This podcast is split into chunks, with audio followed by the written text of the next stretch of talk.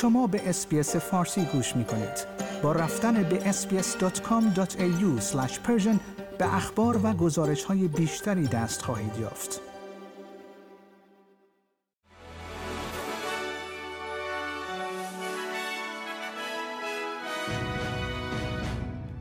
درود بر شما نیو سرد هستم و این پادکست خبری SBS فارسی در روز جمعه دو فوریه است پلیس هیچ مدرکی مبنی بر استفاده از عبارات توهینآمیز یهودی ستیزانه در تجمع طرفداران فلسطین در اپرا هاوس سیدنی که به شدت محکوم شده بود پیدا نکرد. 9 اکتبر در واکنش به تغییر رنگ اپرا هاوس به پرچم اسرائیل این تظاهرات صورت گرفت. از صحبتهای پیتر داتن رهبر اپوزیسیون اینطور به نظر می رسد که ائتلاف از تغییرات حزب کارگر برای اجرای مرحله سوم کاهش مالیات حمایت می کند. دولت البنیزی با ایجاد تغییراتی در سیاستش به منظور توضیح مجدد کاهش های برنامه شده در تمام براکت های مالیاتی تعهد انتخاباتیش را زیر پا گذاشت.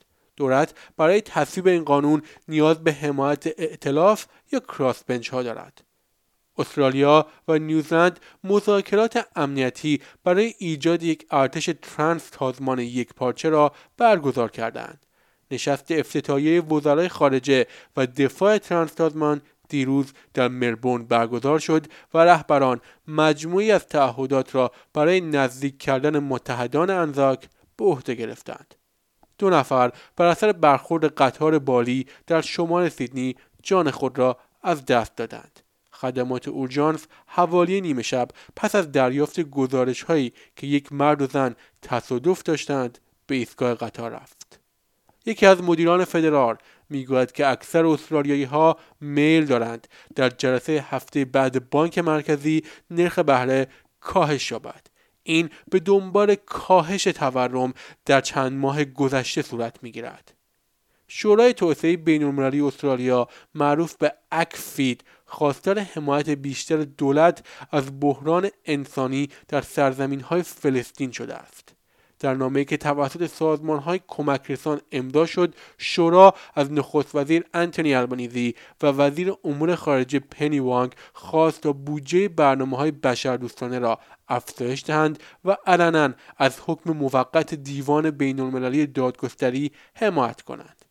پس از هفته ها مخالفت مجارستان رهبران اتحادیه اروپا به اتفاق آرا با تمدید 83 میلیارد دلار کمک جدید به اوکراین موافقت کردند.